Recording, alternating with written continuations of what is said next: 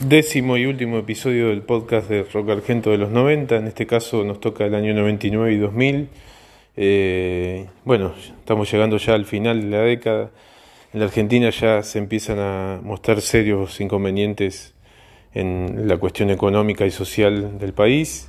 El desempleo ya está casi en los dos dígitos. Mejor dicho, están los dos dígitos. Bueno, es un año electoral. Los años electorales siempre son bastante álgidos, al menos en lo que respecta a la Argentina. Pero aún así hubo lanzamientos interesantes y cuestiones para destacar. La primera es el debut de O'Connor, el que era cantante de Hermética y Malón. En el año 98 se había ido de la banda y debuta con Hay un Lugar, un disco de rock pesado al estilo de Ozzy, Black Sabbath, en donde se lo ve un poco más relajado respecto de lo que hacía en Malón. Un disco interesante, me gustó en su momento en la salida, no fue demasiado difundido, pero podemos decir que era el comienzo de una promisoria carrera como solista, y la verdad es que, bueno, nada, creo que vendrían discos mejores al pasar de los años. Tenemos bueno, el disco A Fondo Blanco de Almafuerte, que me parece un gran disco, si no el mejor disco de Almafuerte a mi entender, con temas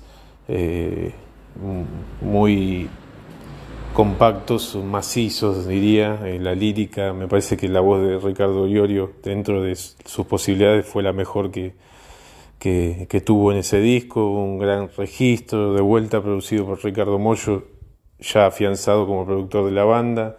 Los temas están buenísimos en su mayoría, hay de todo tipo de temáticas. Me parece que no es un disco para destacar un tema, sino que habría que escucharlo entero. Me parece que es el mejor disco de Almafuerte, lo tengo en CD, y la verdad es que fue de los lanzamientos más importantes de ese año. Animal saca Usa Toda Tu Fuerza, donde, bueno, ahora sí graba Andrés Villar Nova la batería.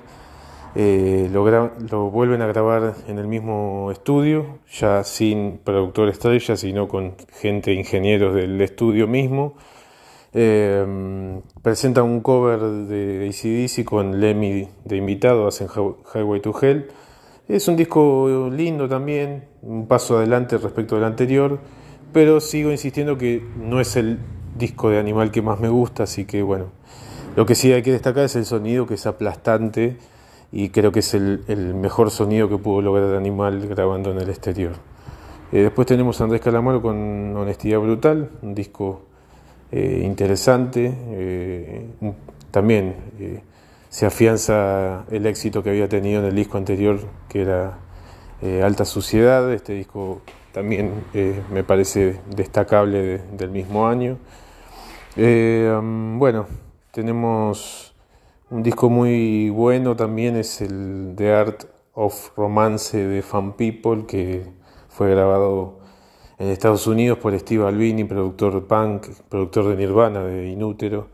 Un disco muy, muy lindo, ¿no? Lo que nos tiene acostumbrado Fan People, con un sonido un poco más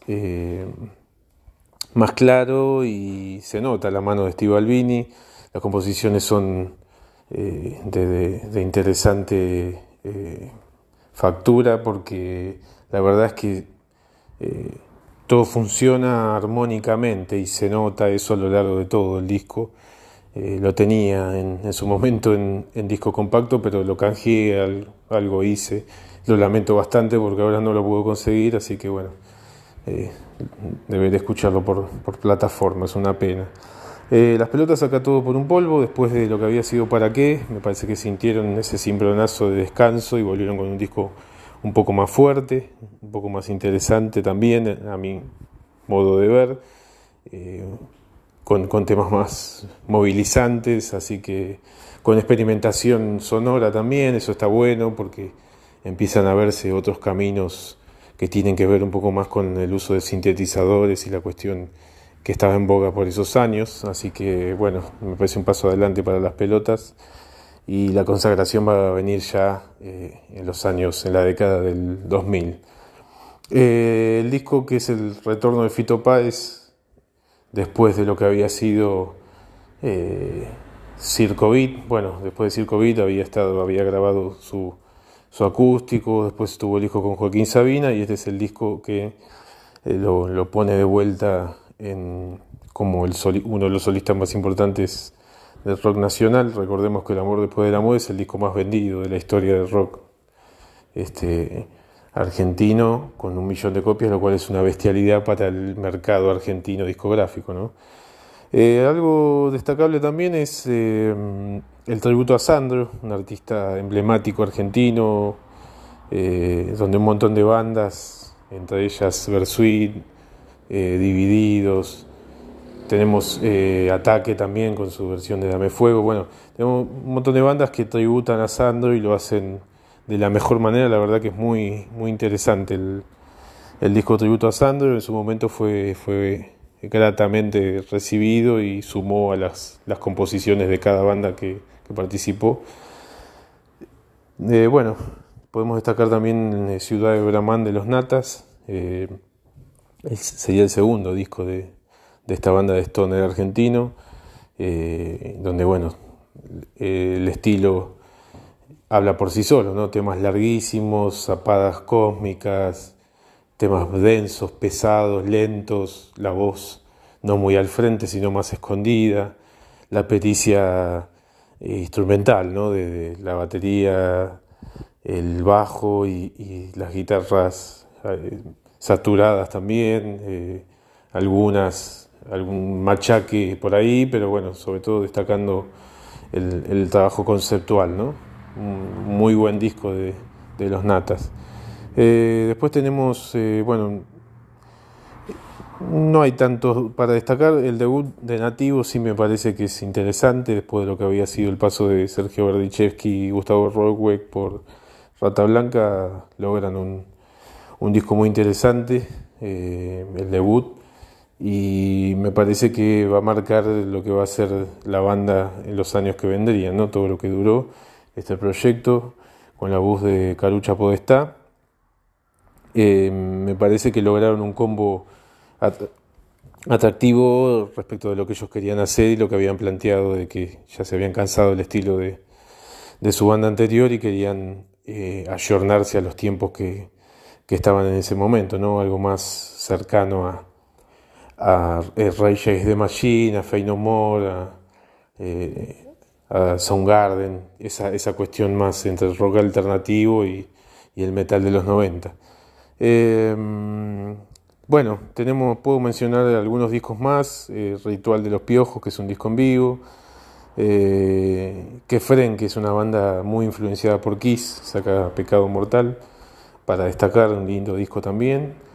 Y bueno, quería llegar al final porque me parece que el disco, así con mayúsculas, de ese año es Bocanada de Gustavo Cerati, un disco para mí clave. Yo, que la verdad es que fui más fanático de la trayectoria solista de Gustavo respecto de lo de Soda Estéreo, si bien conocía a Soda, pero por mi edad y todo, empecé a conocer a Soda con Canción Animal, y era muy chico cuando tenía 9 años cuando salió Canción Animal, así que realmente empecé a disfrutar a Soda ya cuando prácticamente se estaba separando, ¿no? Escuché el último show acá en River en el 97, tuve conciencia cuando grabaron el Unplugged, me gustó mucho el Unplugged de Soda, también Sueño Estéreo, porque bueno, esos años entre el 95 y el 97, pero Bocanada fue especial cuando lo escuché por primera vez, y la verdad es que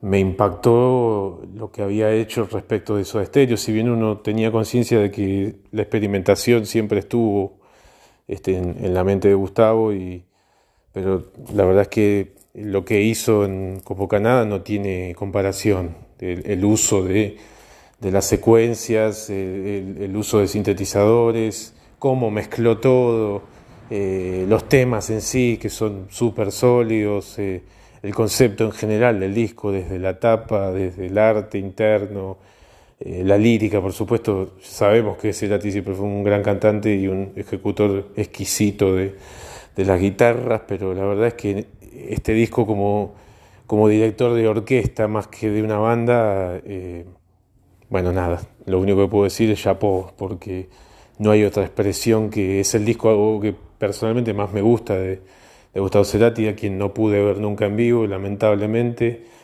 por esas cosas de la vida, por esas estupideces que uno a veces se deja llevar de divisiones de bandas o represiones internas por el gusto musical que tiene o que tiene que decirle a los demás. Pero la verdad es que, sinceramente, Bocanada me parece un disco increíble y bueno, recomiendo a todo el que pueda que no solo que lo escuche en las plataformas, que si tiene un dinero o si lo tiene en CD, no lo deje escapar, o en vinilo, en el formato que quiera, porque me parece que es un disco en el que uno debería estar atento y brindarle un tiempito, porque la palabra me parece que lo representa mejor, es exquisito, no hay otra definición.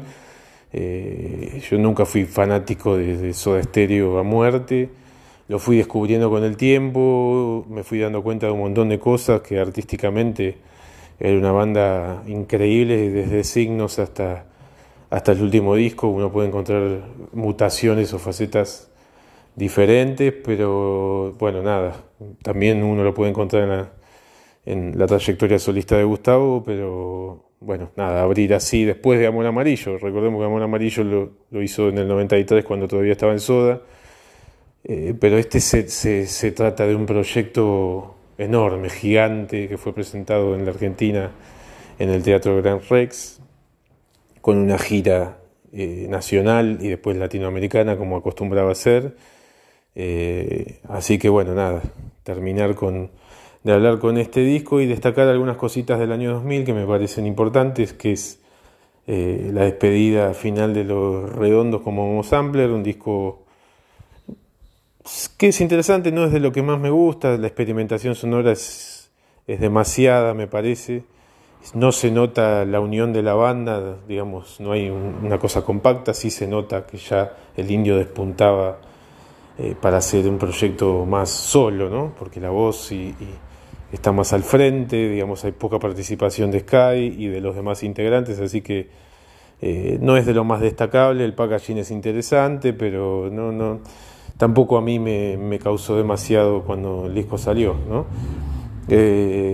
Me parece que bueno, sí es muy destacable el Narigón del Siglo de Dividido. Me parece un discazo increíble y el mejor disco del año 2000, sin lugar a dudas. No tengo ningún tipo de dudas en plantearle a quien sea eso, porque la verdad es que me parece el disco del año, y lo tengo, lo compré de hecho al año siguiente, y me parece increíble, la verdad. Lo fueron a grabar a Abbey Road, los temas, la interpretación, los cambios personales de la banda que fueron para bien, el afianzamiento del trío, la presentación en vivo de ese disco, todo. La verdad que no se puede decir nada. Los Piojos sacan Verde Paisaje del Infierno del año 2000, un disco también destacable. Me parece que hay cosas que se pueden, cosas relevantes que pueden haber. La Renga saca La Esquina del Infinito, es uno de los discos que menos me gustan, la verdad. No es de los discos más interesantes de la banda. Y bueno, después tenemos ya en el plano más pesado, empiezan a haber cuestiones problemáticas, ¿no? De las bandas más populares, empiezan a tener idas de integrantes, peleas entre ellos, lo que siempre termina pasando en la escena pesada local, y es una pena porque nunca logra afianzarse del todo. Tenemos problemas en Almafuerte, en Animal, tenemos problemas en Orcas después del fallecimiento de Osvaldo Civile. Bueno, nada, hay un montón la situación del metal argentino en ese momento es muy compleja. Lo único que hay para destacar es la reunión de Rata Blanca en ese año, que bueno, después de algunos problemitas entre Giardino y los integrantes de Temple, hacen que la banda se termine separando y en dos shows de Temple para suplir la ida del cantante y del bajista aparecen en escena Adrián Marilari y Guillermo Sánchez, lo que hace que, bueno, más la sumado a después, bueno, a Hugo Istolfi y Fernando Escarcela, ya sin segundas guitarras, va a ser la formación que a partir de ese año va a marcar la vuelta de Rata Blanca, que saca un disco de grandes éxitos, un compilado. Y bueno, nada, quería despedirme de este podcast, de lo que fue este podcast desde enero hasta la fecha. Disfruté mucho haciéndolo, les agradezco a los que lo escucharon, va a quedar en las plataformas para que lo escuchen cuando quieran. En algún otro momento haré alguna cuestión parecida, pero no ya con una década, sino por ahí con un disco en particular, destacando alguna producción discográfica, sea nacional o internacional. Los invito a todos a escuchar los discos, que la música está para disfrutar, la música es maravillosa de cualquier espectro, de cualquier estilo, así que bueno, nada, un saludo muy grande a los escuchas que han estado ahí este tiempo y bueno, bienvenidos a los que vayan a escuchar este podcast y espero que lo disfruten tanto como yo de haberlo hecho.